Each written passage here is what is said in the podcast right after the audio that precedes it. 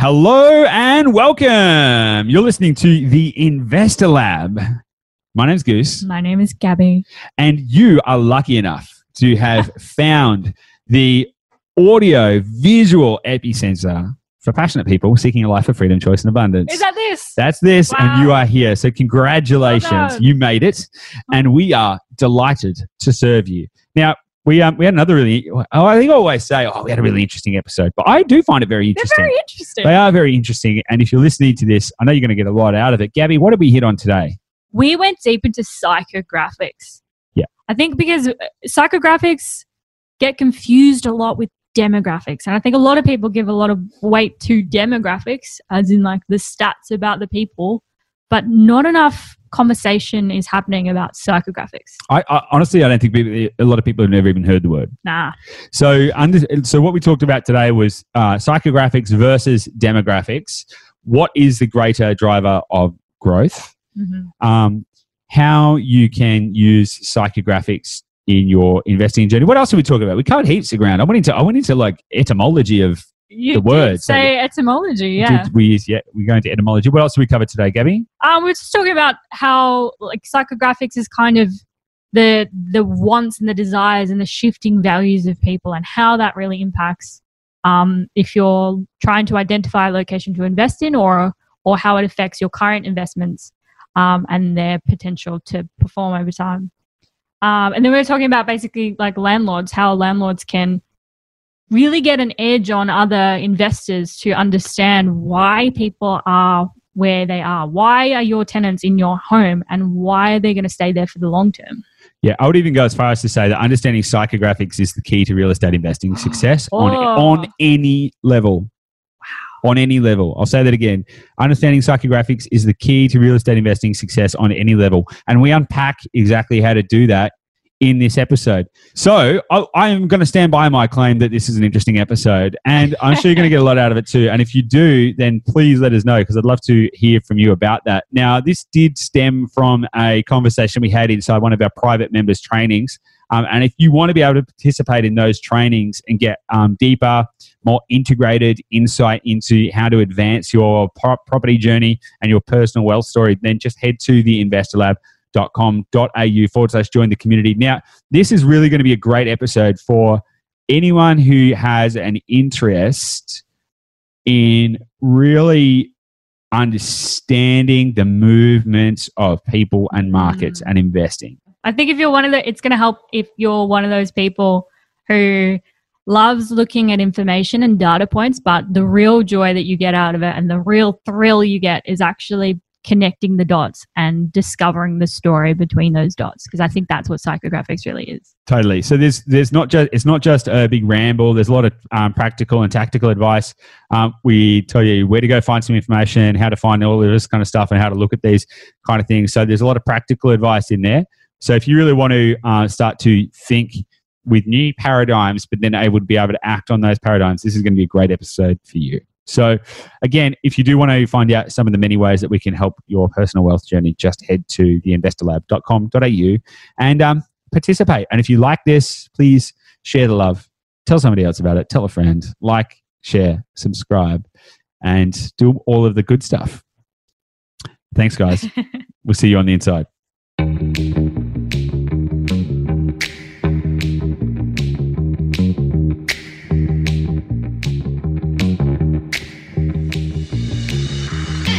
Hey, Gabby, how are you today? I'm good. How are you? Very, very well, thanks. Very well. What's Awesome. what's uh what's what's news in your world over there?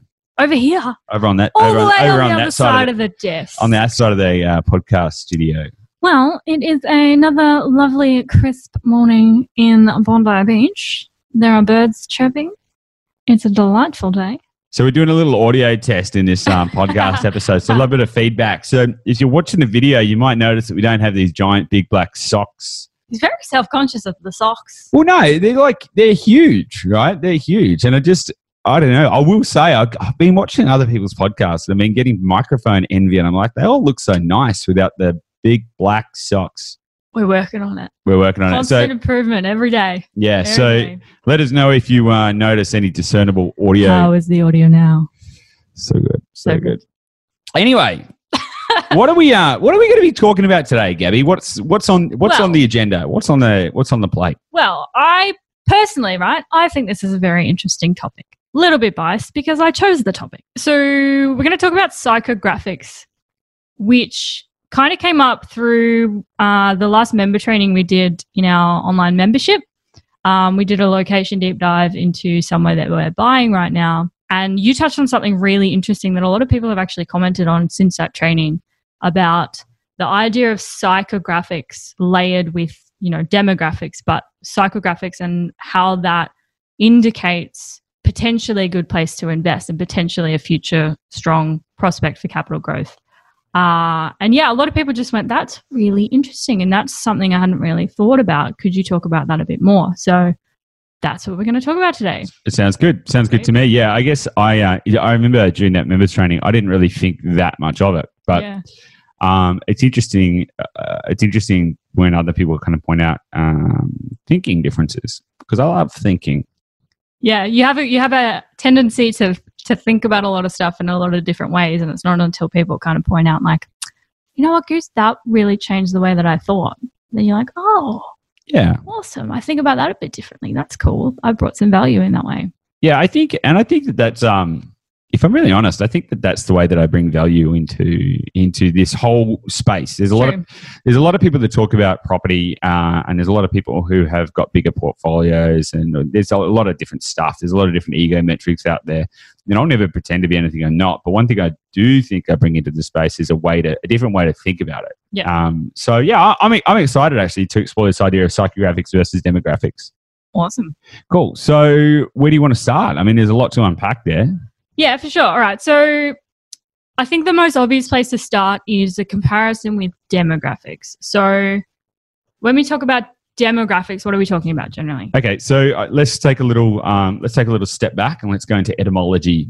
Now, oh good yeah, so uh, etymology is important. So if you don't know what etymology is, it's the it's the study of the root source of language and words and Mhm. stuff. Okay, so if we look at the uh, etymology of demography, so there's two two key distinct things that we're going to be looking at here: Dem- demography and psychography, demographics and psychographics.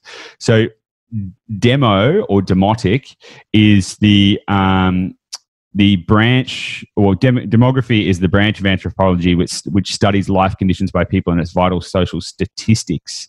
And that comes from demotic or demos which means people right? So it's the study of people. Hmm and it's a study of people statistics.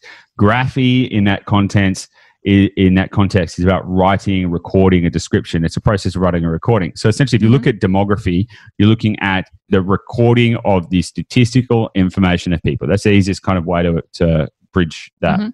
When you then say psychography, it is again graphy, the recording of in some way the psyche or the psychology. This is why it's psycho, right? So that's the mind, mental, spirit, unconscious, right? So this is this is essentially the two different um, studies and way to think about it.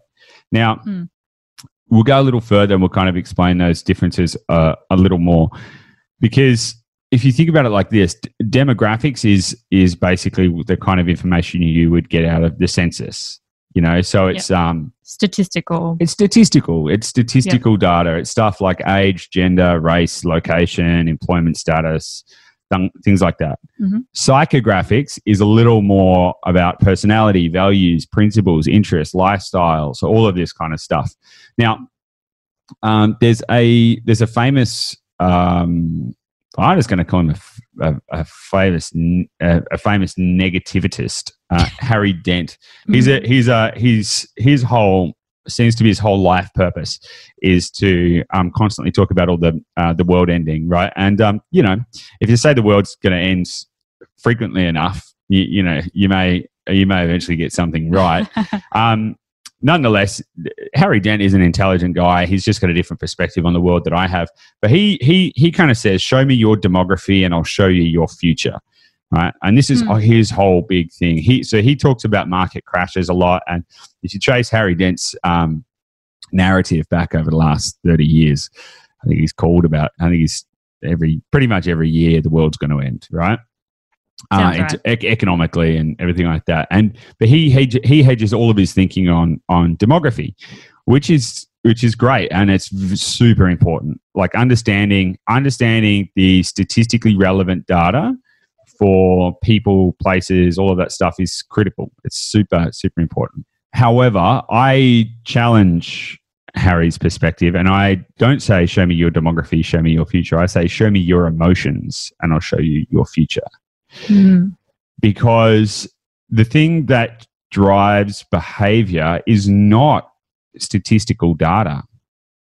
The way I behave is not because I'm 34. The, the way that I behave is not because I'm in Bondi. You, you understand? So there's a there's a complete um, like totally dis- disconnect from the statistically relevant data and the way people act. And you know, sentiment drives intent. So you've got to kind of think you could have a sample size of a thousand people and lump them into demographic categories and say, okay, um, we're going to have people aged between 25 and 35, and we want them all to be of a Caucasian background and all to live in the greater Sydney region. And how many different types of people do you think would be there? I mean, you and I would be in that group, Mhm. and we're completely different people. yes. we act in different ways, we think in different ways, our emotions drive our behavior in different ways. What we want to buy is different, our love language is different, the way we interact with our family is different. Our hopes, dreams, and desires in the fu- uh, for the future, and whilst we share a common vision, we have different, like we have different components of that you know, there's things I want that you don't, and there's things that you want that I don't. And together, like we're on this journey together, and how wonderful! You know, love's great, isn't it? But this is this is the point that I'm making. If you just compare statistical data, you're going to give yourself a, I think, a false sense of a false sense of understanding about the people. You know, is this making sense? Is this relevant? Is this good for what you want? Yeah, for sure. Yeah. So I'm thinking of it, I, I think in an easy way to kind of really boil it down, it's like demographics are the are the what of like what the people are, what their age is, what gender they are, what race they are, what their employment status is. It's the what, whereas the psychographics is more about the why and the story behind those people and what motivates them. Yeah, it's the human. It's the human behavior element. Yeah. Which so so much more interesting, isn't it's it? it's so much more interesting because you've got to think. You know, everyone thinks that statistics drive property price growth, and it's just not. It's just not true. Statistics statistics are a fantastic indicator. They form part of a suite of information. Mhm. So if you think about, uh, if you really want to understand anything, you need to understand both the quantitative and the quan- qualitative. Uh, now, well, that's not true. Not anything. You probably wouldn't like. There's probably a lot of stuff out there in science and mathematics where you really just need the quantitative analysis, right? So, Yep. But if you're thinking about people, like people are not numbers. Like people, No. people are, you know, they are numbers filled with spirit, and and that changes things. That changes things massively.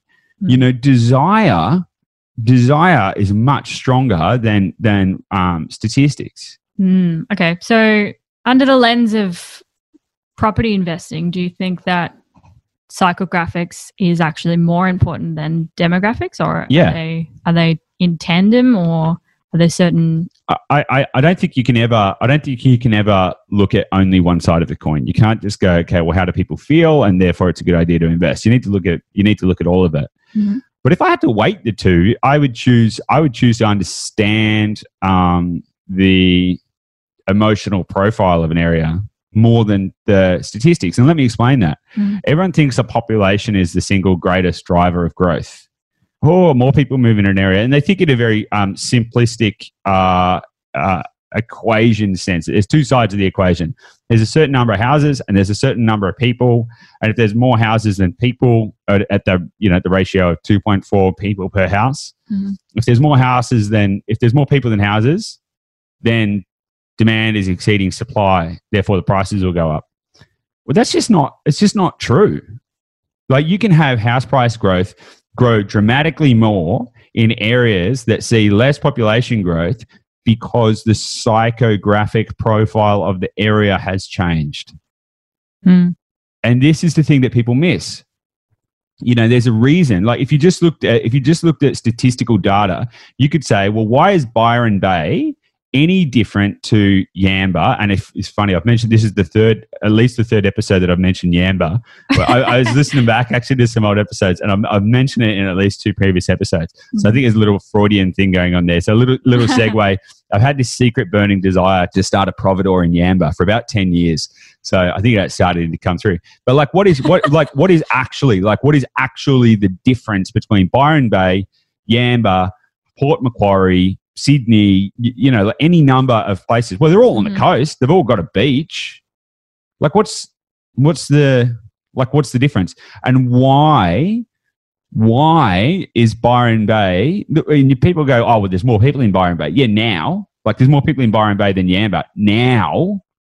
Hmm. But why did that happen? Why was there a movement of people to go there? Why did that become a more desirable place? And then when you look at property prices in a place like Byron Bay versus Yamba, there's a massive difference. Yeah. And that comes down to desirability. You know, at the end of the day, they're both on the east coast. You can watch sunrise over the water. You can go swim along the beach. Yamba ostensibly may provide a better lifestyle. Maybe. But the desirability to live in Byron is much higher. And that's driven up property prices.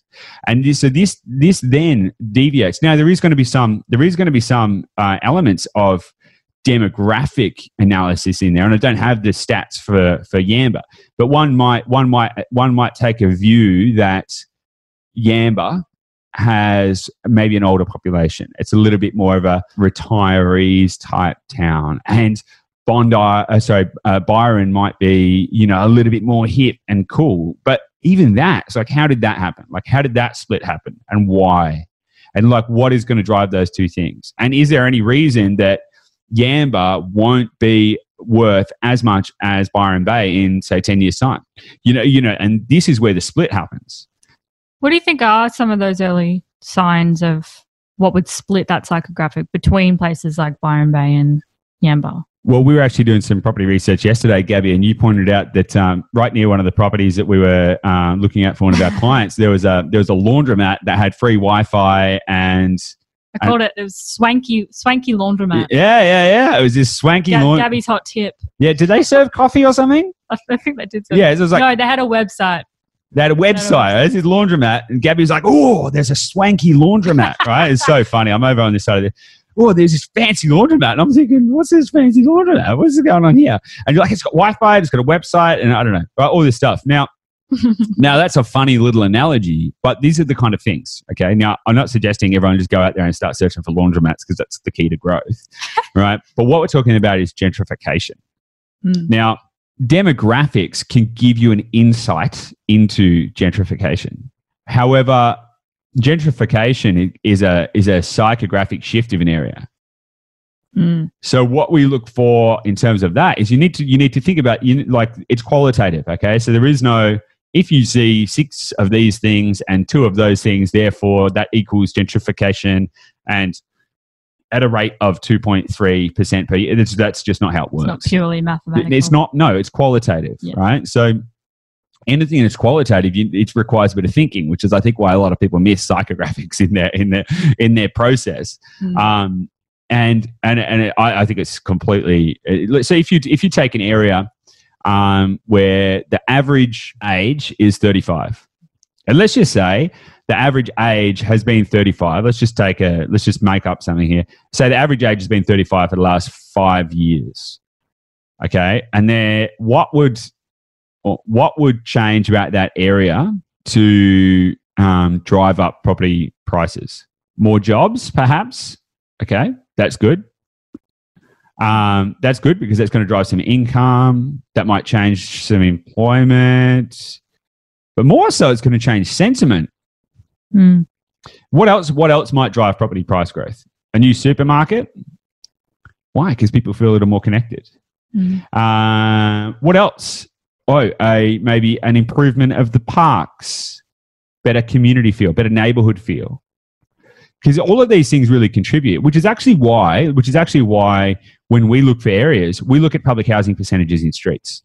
Yeah. Or in the or in the micro pockets of that suburb at least. Now, not because there's anything wrong with people who live in public housing, but because you want to you you're psychographically profiling the um, the neighborhood feel, and it's the same thing. This is why we this is why we look at how many renters are in a street or a or a pocket of a suburb versus homeowners. Not because there's anything wrong with renters. We rent right now. We're rentvestors, right? Mm. There's nothing wrong with renters. There's nothing wrong. But homeowners are more likely to uh, do capital improvements on their property for beautification and and you know emotional satisfaction. Tenants won't, and there's no incentive for them to do that. They might move out after a few years. Now, these small things contribute to an overarching community feel. Now, community feel changes the sentiment of an area and the desirability of an area.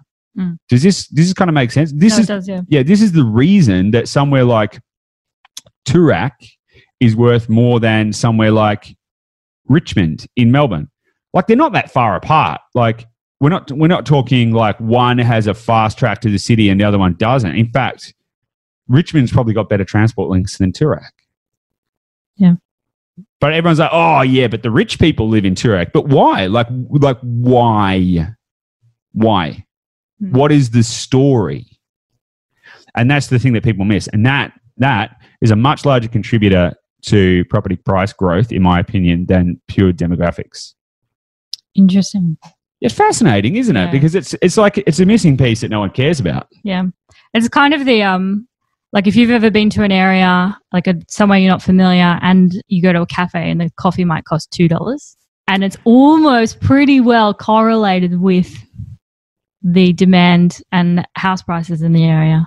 Yeah. Well, if you went into a cafe, and Whereas you, around you here, said- you know, people people it's normal to spend five dollars on a coffee and other people might make fun of that. Mm.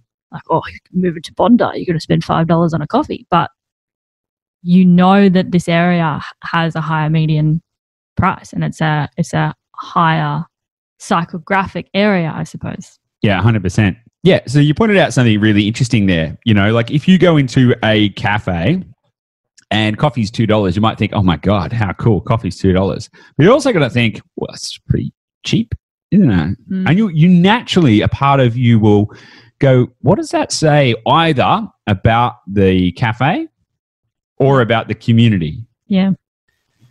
And I guarantee you, you'll start to think these are the nuance. These are the There's nuance so many differences nuances. these are the nuance differences.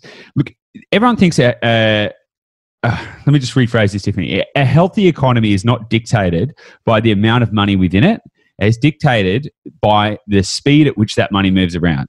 Yeah, okay, that, that is one of the biggest levers of it because, like, volume of money is good, but if it doesn't change hands, if people are scared to spend it, if there's a reason for that, now that is going to slow things down more than ever. And we can see this Mhm. at the moment. Um, we can see this at the moment in the current economy. There is not actually less money. In fact, there is more money in Australia right now than there was. The government's been printing it, they're giving it away by the billions. There's more money. So why isn't everyone richer? Like why isn't why isn't uh, why isn't everyone just spending heaps more money? Like what like why aren't we all like, yo, ScoMo's just handing out billions. Let's go shopping. Psychographics, Mm, sentiment. sentiment, right? So there's a couple of um it's a, cou- I, one of my favorite websites is a website called Trading Economics. Which might sound a little dry. um but I love I love data. Here's the thing: I love data, and I, but I also love human psychology, right? And so trying to and then trying to understand how those two things are layered in together. Like they they they don't they don't they're not they don't live in separate houses. They sleep in bed together. Yep. And this is this is the thing, you know. If you think about that, you, you know you can't make babies without two sides of an equation, and there are two halves to create this whole. If the picture is the whole, it's made up of two sides, and the sides are demographics and psychographics. Now, it's super super interesting.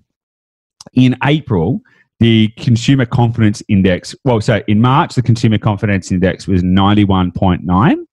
We don't need to go into how the numbers are calculated, but it was ninety one point nine, which was kind of like fairly normalish. Mhm. Uh, and then in April, the consumer confidence index absolutely crashed down to 75.6, which is the lowest uh, it's been in the last in the last five. Well, it's been the lowest it's been in. Well, I can expand the graph actually out. Is to, that nationally? uh, yeah. Yeah. So it's the lowest it's been since uh, the late 80s, right? Wow. Tremendous. Yeah. Tremendous. In fact, it's the lowest it's been since since the Worse than the GFC. Yeah yeah yeah worse than the GFC. Not quite as bad as the uh, late 80s and early 90s recession and all of the stuff that happened then. Nonetheless, though, it crashed to 75.6. And I think we all felt that, right? Even if you had your job still and you still had the same amount of money coming in, almost certainly you weren't spending it in the same way.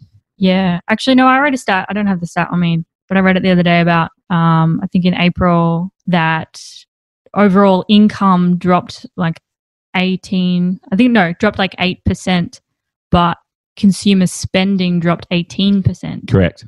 which is, you know, there's a 10% disparity of people saving money and not spending. So that means that money is not circulating in their local economy. Correct. Correct. Yeah. And what do you think causes businesses to close?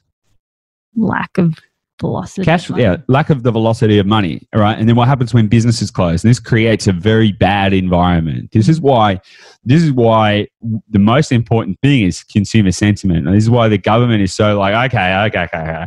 How do we make everyone feel good? Like we've got to make sure everyone feels good and keeps spending money. Yeah, there's taxes and revenues and stuff like that. You know, the government is a business at the end of the day too. But it's it's about avoiding the doom loop that Mhm. happens when people get scared and get negative. Now, interestingly, interestingly, uh, consumer confidence index has um, jumped back up to 88.1. Hmm. And I think that uh, qualitatively, we can all uh, look, think, f- think about how we feel now compared to how we felt three weeks ago. Three weeks ago, I think the world's going to end.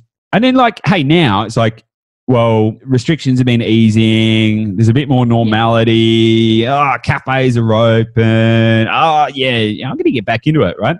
And so this changes the this changes the the confidence. Yeah, it's like that. There's that hope piece, isn't there? It's like people can kind of not. It's not back to normal by any means, but people can see the light at the end of the tunnel. Absolutely, right? Yeah. And so so and and this is what I mean that that sentiment drives intent. Mhm. Get sentiment back. Get people believing that they are going to survive, thrive, prosper, and they will. Like mindset, the mind, like it's so funny. It- look, personal development and everything like that. We all talk about mindset. Mindset is the most important thing to a national economy. Mm. Like we just need everyone to have the right mindset. Everyone needs to go and create a vision board and and do all this kind of stuff and like you know Love know. to see ScoMo's vision. Ah, everyone just needs to. Everyone needs to, you know, do a little bit of meditation, get a vision board going on, write out a plan, you know, have some affirmations, and start reading some books, and watch the economy skyrocket. Like it's it's so funny because the mindset of a nation will dictate the health of a nation, and what we and it's interesting as well. Just looking at trading economics, I'll drop some links in the um, show notes for this as well. Um, business confidence um, went from m- minus one in January, which was a little, a little low, but not not no, you know, it's not statistically. Negative. Yeah, it was negative minus one in January, but it was you know it was two in October. So it's like we're not we're talking different numbers sets, right? Yep. Um, however, in uh, March it dropped to was that March? March, April it dropped to minus sixty six, but now it's back up to minus forty six. So business confidence is starting to improve. It's very interesting though, isn't it? Because the unemployment rate has skyrocketed. Hmm. So what do those two things tell us? Unemployment has skyrocketed. That's a demographic. Demographic. That's demographic. Unemployment, statistics, numbers, people out of work, confidence is improving. So those two things are, operate completely differently. You've got business confidence is on the improve, you've got consumer confidence is on the improve, and you've got jobs are uh, smashed, they're, de- they're destroyed, right? you know, in a lot of cases. There's a lot of talk about 850,000 jobs uh, coming back online in the next coming months, which is great, which is great.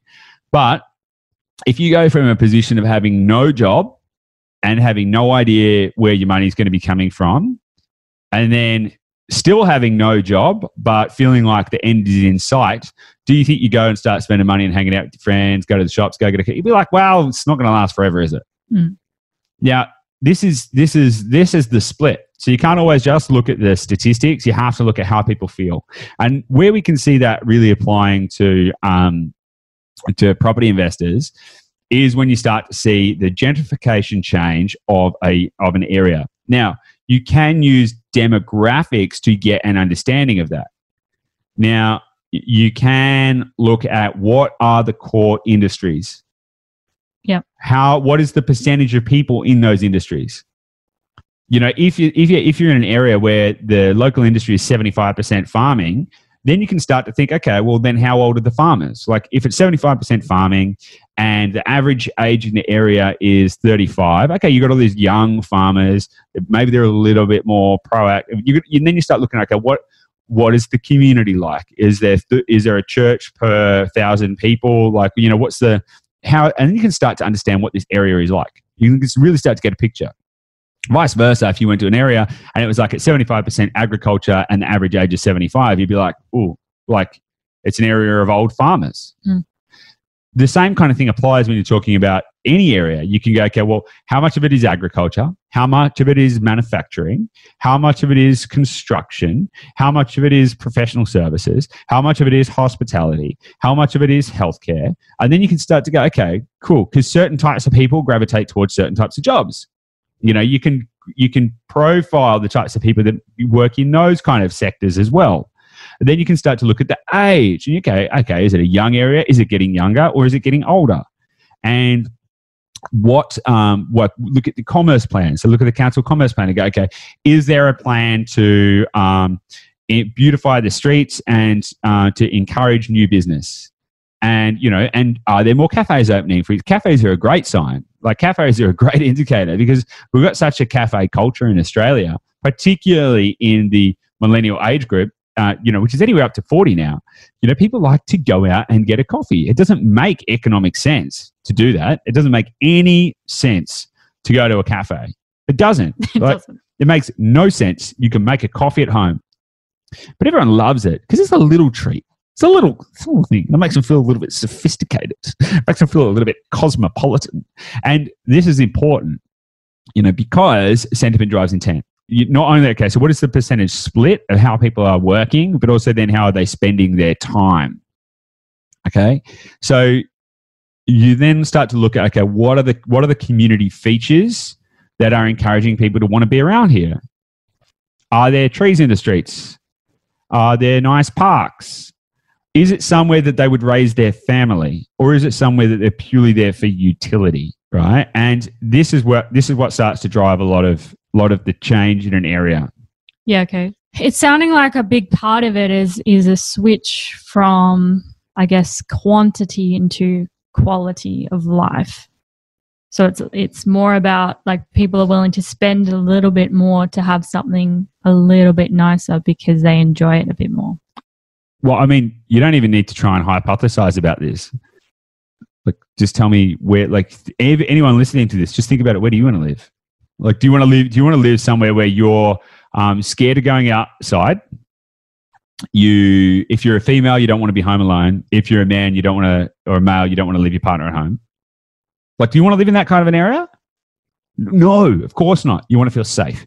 You want to feel like you can, even if you don't have a dog, you might, you want to be able to think, oh, I could get a dog and I could take him down to the park. Wouldn't it be fun? I'll throw the ball. And I love being so close to the shots. It makes me feel like I'm part of a community. Everyone wants to be part of a community. Everyone. The thing that happens is happening in this society is there's a greater disconnect than ever before. So more people crave community. Now, stuff like transport links, super important. They're not the be all and end all. You can have a house that is like, okay, it's 300 meters from a train station, and that's gr- that's great. That's cool. That's cool. However, if you look at the profile of the area and you discover that no one catches the train because none of, or, or very few people catch the train because very few people need that as a methodology to get to mm. where they're working and everyone else drives cars, then you can actually find that the convenience of that that asset is is is irrelevant. Yeah. Or say like the median age is like 65, so they're all retirees and don't go anywhere. Yeah. They don't need to train. Yep. Yeah. Exactly. And so you've got to kind of look at all of these things together, and that's why I don't think there's a, I don't think there is a magic bullet. I think you need to you need to look at um, how do people want to live. Mm. Yeah, it seems like an interesting an interesting plane of like shifting values between the people that live in an area. It's like if you can identify how their belief systems are changing or what they value and what they prioritize is shifting. Yep. That's just something really important to watch for, I suppose. A hundred percent. But here's the thing: don't don't just think it's all about whether it's got trees in the street and all of that kind of stuff. Affordability is important, right? So if we take if we take a suburb like um, like Goodna in Ipswich, now that's an area which is gentrifying. If you ask a local around there, someone from Ipswich area or even from the Brisbane area, they'll be like, "Oh, Goodna, what a dive!" Right? Mhm. Because maybe that's how it's being perceived because perception is a psychographic overlay right but nonetheless affordability is driving younger people out there now young doesn't mean anything because i know pl- plenty of people my age that are not like not not desirable characters i know plenty of people my age who are way more affluent and way more successful than i am so age doesn't mean anything, right? Just because it's cheap and it attracts young people doesn't mean anything in and of itself. Mm. But what do those people do? And what are they, what, why are they moving there? Do they want to start a family? Are they are they working in professional services in Brisbane? Like, who are they, and what are their needs and wants? Their hopes, dreams, desires, fe- needs, wants, and fears. This is this is it.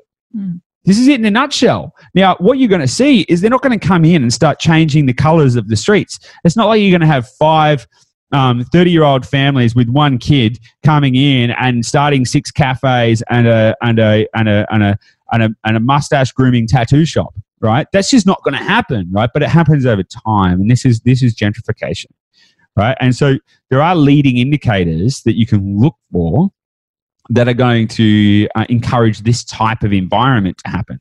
So typically, affordability is a very good thing, but only if it's supported by accessibility to a point of uh, the point of greatest utility. Now, that accessibility can come in a few different ways. It can come via road links, rail links, or otherwise. You know, but you want accessibility to big features. You know, because younger people have got different desires. Younger people Mhm. do like to go to the city from time to time. You know, they, they don't want to go there all the time. But they want to know they can. You know, they don't want to feel isolated. And they don't want to feel isolated in a new place that they're not familiar with, right? So you've got all these kind of uh, different overlays there and how they're spending their time. So affordability is a good uh, indicator. And you can kind of look at the median prices of areas surrounding an area and go, okay, well, is this pocket more affordable than those pockets and why?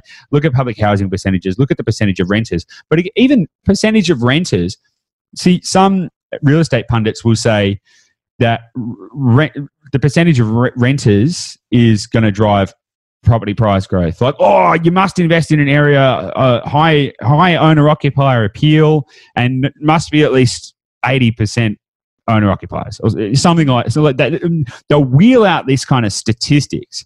If you look at Bondi, the amount of renters in Bondi is huge. Like the the, the I can't I don't have the stats in front of me, but I could look them up the, the percentage of renters is way higher, like way, like insane, like crazy, phenomenally higher than you any respectable real estate person would say is acceptable. However, it's also blue chip, high growth, and all of this kind of stuff, right? And and the reason, and there's like a many, many, many, many reasons for that. And even looking at at Bondi, for example, there's no train links to Bondi. There's no train. There's train to Bondi Junction from where we are, though, it's like four or five kilometers to the train station. So if you think about people who say, "Oh, yep, you got to be within." You got to be within 500 meters of a train station, and it can only be 10% of renters in the street, and all of that kind of stuff. They're not taking into consideration how people are acting and behaving, and what they really need and want, and why they're there. You know, but there's bus links. Okay, there's bus links. Do we ever catch the bus? No. Like people who live in Bondi barely leave Bondi. Like, there's not that much need. It's got everything they want. They moved there because it's close to the beach and there's good cafes. Easy. Like, so you don't need to overthink this either. You just need to kind of look at why are people moving there? What is their driver? And how is that going to change an area from what it was to what it could be? Because that's the transition. That's where you get growth. The growth doesn't happen because all of a sudden there's more houses. And people don't just move somewhere just because. They don't just decide. They're just going to go, oh, I'm just going to move there. They move there for a variety of reasons. They bring with them their own hopes, needs, desires, dreams, wants, and fears. And then they apply that into an area. And then when you see an area transition, that is when you see the most growth. So that's what you want to look for. Uh, do I believe that this area is going to transition from what to what and why? It's just so interesting. It's all it's all very we we we love psychology and and the deeper you can practice these critical thinking like philosophies Yeah. in applying it to real like real estate investing and your general life the better you can understand people that you interact with and Yeah. have connections with the, the the just the more prosperous you'll be in whatever you're trying to achieve Yeah, because can I just say, like, this isn't just this isn't just woo woo stuff. Like, this is really practical. Like, if you if you buy a house and you're like, I'm going to renovate it, and well, who are you going to renovate it for? Like, who's your target market? Mm. As a real estate investor, you're a business owner, and your tenants are your clients. Right, so you got to go. Who's my dream client? What is their profile? If you ever, if anyone in business who hasn't done a dream client profile in some degree, who are they? What's their age? What do they think like? Where do they hang out? How do they act? You're, you're missing. You're missing something, right? So, and it's the same thing goes for for real estate investors. If you are going to renovate a property, who are you renovating it for? I, and this is going to this will dictate whether you overcapitalize or undercapitalize. You know, so many people will buy a property and then they'll renovate it because they'll go, "Oh, I love, I love marble bench tops. I want one in my home." And the people there might not care about marble bench tops, Yeah. and you can overcapitalize, and then you can waste your money. And then this is how people fail at renovations because they don't understand the psychographic profile of the area. Mm-hmm. V- vice versa, you could be like, I'm going to do a subdivision. And, and because I can build apartments or units or whatever, I'm going to build I'm going to build as many units as I can. I'm going to build I don't know, let's say six one bedroom units with no backyards. They don't need backyards. I can get more boxes there. You might find no one in that area wants to live in a box, and that's the wrong product. You're bringing the wrong product to market because you haven't paid attention to what people want, right? What people want. They're just not numbers, right? So you might find, oh, I've got a thousand square meter block. I could split that up into, I don't know, six townhouses, six two bedroom townhouses. But is, like, is there enough demand for that? Maybe you're better. Maybe you are better off financially to bring a better product to market that is more suited to the market, and maybe it's going to be three three bedroom houses on 300 square meter blocks with a small back small backyard with a medium quality finish that is um, you know very very simple product to bring to market because that might be better for the market. But until you take the time to consider what that market needs and what the psychographic profile is of that market you run a very high risk of taking the wrong product to market.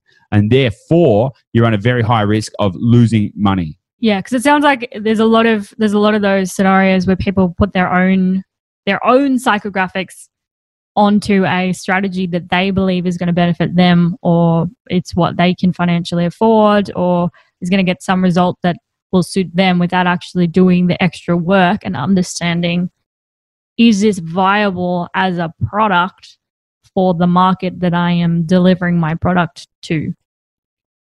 Exactly Yeah, and I think so that we've touched a lot about um, you know looking for a new location and how to how to identify a location and how to use psychographics for you know somewhere new. But now we're, now we're diving into like if you're an existing landlord and you have an existing property, how how understanding that gives you an edge compared to most investors because a lot of investors don't think about things this way. And I think like if we take so so psychographics, a lot of that is about like why someone would move to an area, right? So if you take Bondi, for example, um, I think the renters percentage is something like seventy percent or something. It's It's- ridiculous. It's, way high. Um, but if you take the the demographics, they're it's generally young families. Again, I don't have the stats of the demographics of Bondi. No, but we're around here and we can see it, and that's Yeah. the perfect example. Like Yeah. we can see, we we know we understand the psychographics around here because like we, that's why we moved here because we liked yeah, it. yeah. But you can also see the psychographics based on the act- actually by the demographics as well, because I don't see a lot of teenagers around here. I don't see a lot of between 14 and 20 year olds around here at all. No. Which indicates that people move here to start families. There's a lot of there's a lot of kids around. There's a lot of young couples and there's a lot of babies around. Yep. But so that indicates that people move here for that particular reason because they like the idea of being in this kind of a location and the amenities for that type of lifestyle. But then as they move into a different stage of their life cycle and as they start raising teenagers, they might suddenly have a different need and need to move somewhere else. So I think as an as a landlord, like if you own a property in an area like Bondi, then you need to understand does my is there a specific cycle that my you know my ideal avatar will you know engage in my product which is my property?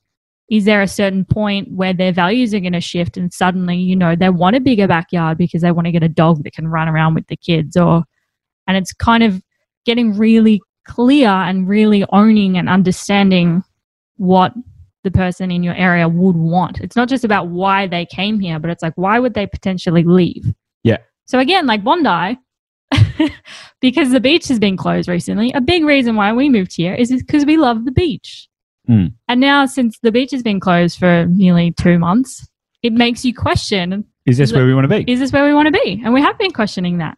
And it's interesting. It's like, what are the different things that bring people there? And what happens if they suddenly disappeared? Would people move? Would Totally. that change the psychographics? It, well, it would. And I want to talk about something now because there's something I, I want to just get off my chest. I wanted to end this episode with some really practical advice. Yep.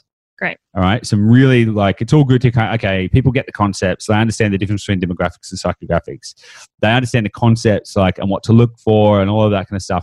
But how do you know? Like, how can you, like, what's some ways that you can, because people can measure statistics quite easily and you can reference them, but how can you Yep. measure, how can you measure psychographics? How can you measure sentiment? Right. Because the biggest driver in any market is going to be sentiment, 100%. Like, and uh, I- I'll argue with anyone about that. Because if people don't want to buy there, they won't buy there. Hmm. right? Like, if you don't want to buy there, you won't buy there. And why would someone want to buy there? Well, because the sentiment's good. It's desirable, right? It's, it's, it's, it's very clear cut to me. That, which is why, which is exactly why you can have a small country town, which way, which may not ostensibly change the, the, the demographics, but the local sentiment can change. And when the local sentiment changes, property prices start to go up significantly. Now, this has happened time and time and time and time and time and time and time and time and time again, which is why when you actually look at the statistics, um, you'll find that a lot of regional centres outperform the capitals almost actually almost exclusively. If you really wanted to just take that capitals versus regionals perspective, capitals are a waste of money. All right. Now, there's a few there's a few nuances in there. There are a few nuances in there to unpack. But if you just want to look at uh, like um, growth statistics, you're much you'll find much better stuff in regionals if you look.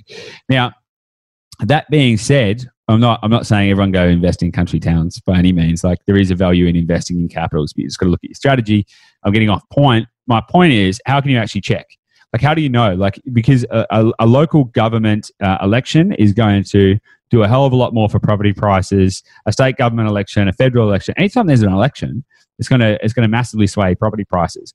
Now, also, anytime there is an improvement or some new thing in the town, which is exactly why councils do things like have commu- have community days or like the Easter show, and there's a reason that they pump millions and millions and millions and millions of dollars into non-commercial community benefit activities because it increases it props up the sentiment. So I wanted to just give people a little snapshot about how they can do that. If you're looking at an area, if you think if if you follow some statistical data and you've gone, okay, I think that this area might be really good. I mean, it's sort of, I don't know, like how can you tell what's going on there without going and moving to the town and asking everyone? Well, it's pretty simple.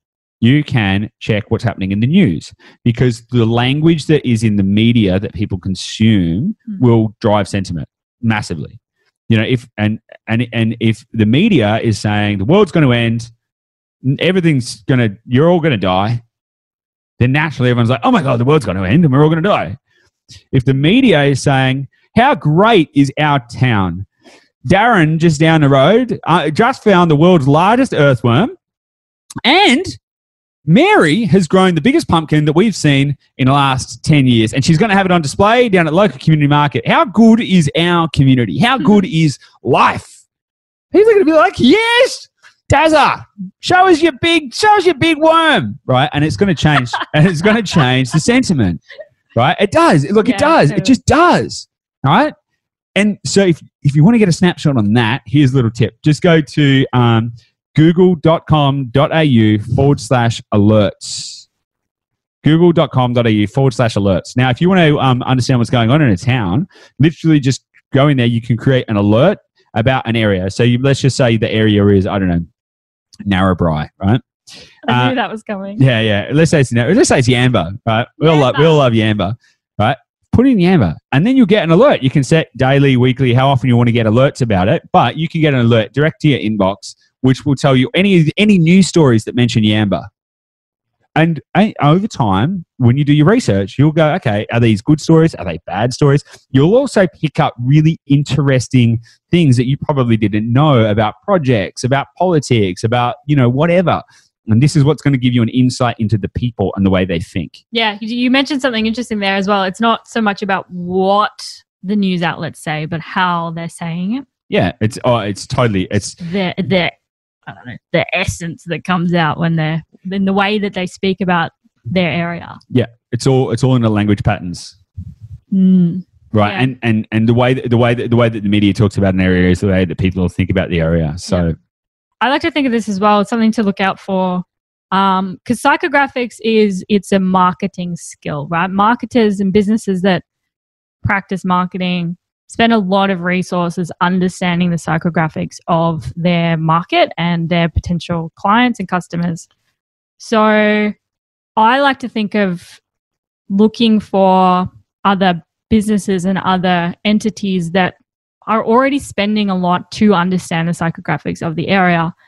And they're already at, like, maybe they might be five, six, seven steps ahead of everyone else because they're dedicated to understanding this and predicting it before everyone else. Mhm. So if you think about, like, on a micro level, I like the idea of if there's new developments coming up in your area, really understanding what like style changes they're bringing in. So if it's a little estate, like what kind of facilities are they bringing in? Are they planning a yoga studio? Are they is there more backyard space? Is there, you know, if it's an apartment building, is there like a cinema or is there like a shared office space in there or and the idea of that is they don't do that because it's, you know, out of the kindness of their heart. Developers don't do that really. They do it because there's a demand for that kind of facility. Uh, so I just think of that. I think of it from a marketing perspective. It's an interesting to look out for the businesses and the other people that do a lot of marketing, and they're usually five steps ahead of predicting the psychographic changes yeah, because they do the market research. They do the surveys. They go, "What are you? What are they you spend missing?" billions on it. yeah, They spend billions on understanding what type of shopping strips they're going to put in that development and why. Yeah. Yeah. Yeah. Because you see, like recently, you'll see like there's more that have more outdoor space, and they'll have like shops of strips of shops in that development. And there'll be trees inside, and like there's this these shifts to quality over quantity, I suppose. Versus you might go in an in an area that's not a good growth prospect that just have the cookie cutter development land estates that don't really care about investing in things that will improve the quality of their life. Hmm. Indeed, indeed. Awesome. Well, look, I hope this episode's been um, practical and and helpful. And you're right, this all stemmed from a, a comment or a small part in one of our members' trainings inside our membership site. So if you do want to um, join that community, so you can be exposed to more of these kind of conversations and deep analysis and uh, robust advancements of your own methodology, just head to theinvestorlab.com.au forward slash join the community. Awesome. Awesome. I've really enjoyed this, Gabby. So, and I'm enjoying this sort of a new format that um, we're, we're, we're testing out where you're um, coming at with me with some more questions. So let's keep, let's keep it going. Let's, Trying to trying to squeeze the knowledge from that brain of yours. let's, let's crack it. Let's crack open Crack the it out. let's, let's crack open the egg. See what see what comes out. All right, guys. Thanks for joining us today. We hope you've enjoyed it. If you have enjoyed this, um, please um, share it with someone, just one person. If everyone shared it with one person, that would be really really amazing. We are passionately dedicated to empowering Australia's real estate investors and advancing people's real estate journey. And this is just one way that we do that.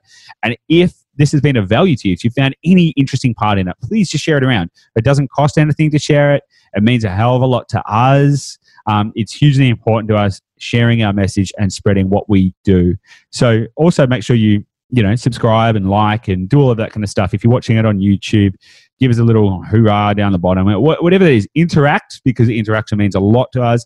And it also means actually means that we can spread our message further. So it's super super cheap, super free. You can just like like, share, t- a tell a thumb, friend. just click the thumb. Yeah, I mean, it doesn't cost you anything. You know, we, we, we are passionate about giving you our time, and all we ask in return is a small favor that you support what we do and our message. Only if you only if you found it valuable. If you think that this is rubbish, feel free to never listen again. But if you do find it valuable, tell someone about it and help them share the love too. And if you want to find out one of the or any of the many, many, many ways that we can service you on your property investing, personal wealth, and life journey, just head to theinvestorlab.com.au. We've got we've got books, we've got the podcast, we've got re- free resources, we've got community, and also you can work with us um, to do it all for you if you want to buy as agent, because that's what we do too. So we can go buy your house. Yee. If you would like an investment property and don't want to do any of the work and can't be bothered trying to understand uh, psychographics, We'll do the work for you. We'll do the work for you. We We do it every day, it. and we love it. So, so feel free to um, get in touch with us there. Um, we'd love to help you too. Um, so, um, yeah, we'll see you on the inside. Thanks for Awesome. thanks for joining us. Appreciate it. Thanks. Bye. See you guys.